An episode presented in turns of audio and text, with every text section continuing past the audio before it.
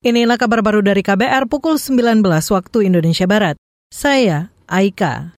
Presiden Joko Widodo mengumumkan formasi rekrutmen calon aparatur sipil negara CASN tahun 2024.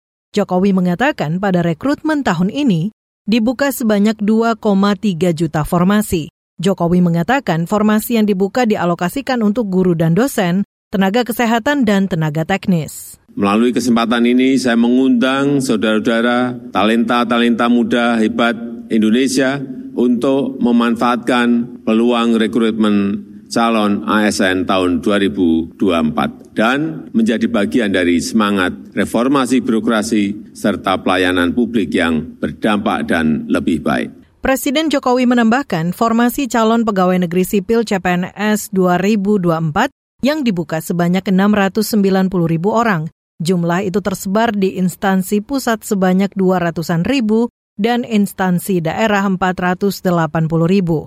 Selain itu, pemerintah juga menyelesaikan penataan tenaga non-ASN dengan membuka rekrutmen sebanyak 1,6 juta formasi yang belum diangkat sebagai pegawai pemerintah dengan perjanjian kerja atau P3K.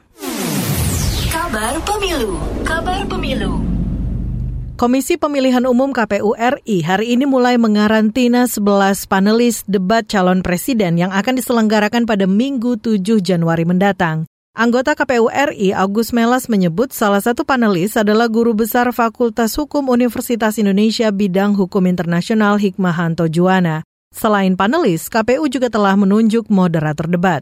KPU juga telah menetapkan moderator untuk pelaksanaan debat ketiga, yakni Aryo Ardi, jurnalis dari Global TV, dan Anissa Dasuki, jurnalis dari iNews. Ini kami juga ingin menyampaikan untuk format, alur, dan kemudian uh, durasi waktu terkait dengan pelaksanaan debat tidak mengalami perubahan. Tetap debat akan diselenggarakan dalam durasi waktu kalau debatnya sendiri 120 menit, tapi secara total 150 menit, 30 menitnya untuk jeda iklan. Anggota KPU RI Agus Melas menambahkan tidak ada perubahan segmen debat yaitu tetap berjumlah enam segmen.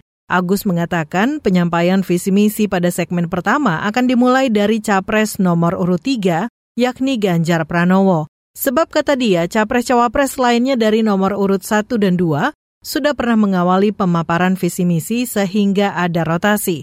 Adapun tema debat meliputi pertahanan, keamanan, hubungan internasional, geopolitik, dan politik luar negeri. Masih soal pemilu kita ke Yogyakarta. Badan Pengawas Pemilu Bawaslu Kota Yogyakarta mencopot ribuan alat peraga kampanye APK yang pemasangannya melanggar aturan.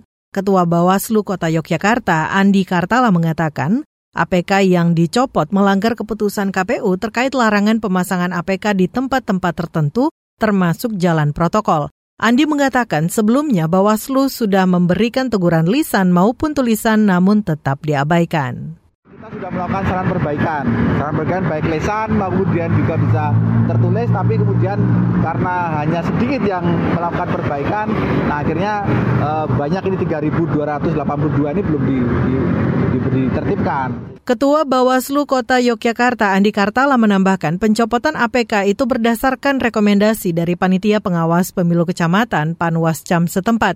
Ia mengakui belum semua APK ditertibkan karena belum masuk rekomendasi. Demikian kabar baru dari KBR. Saya Aika.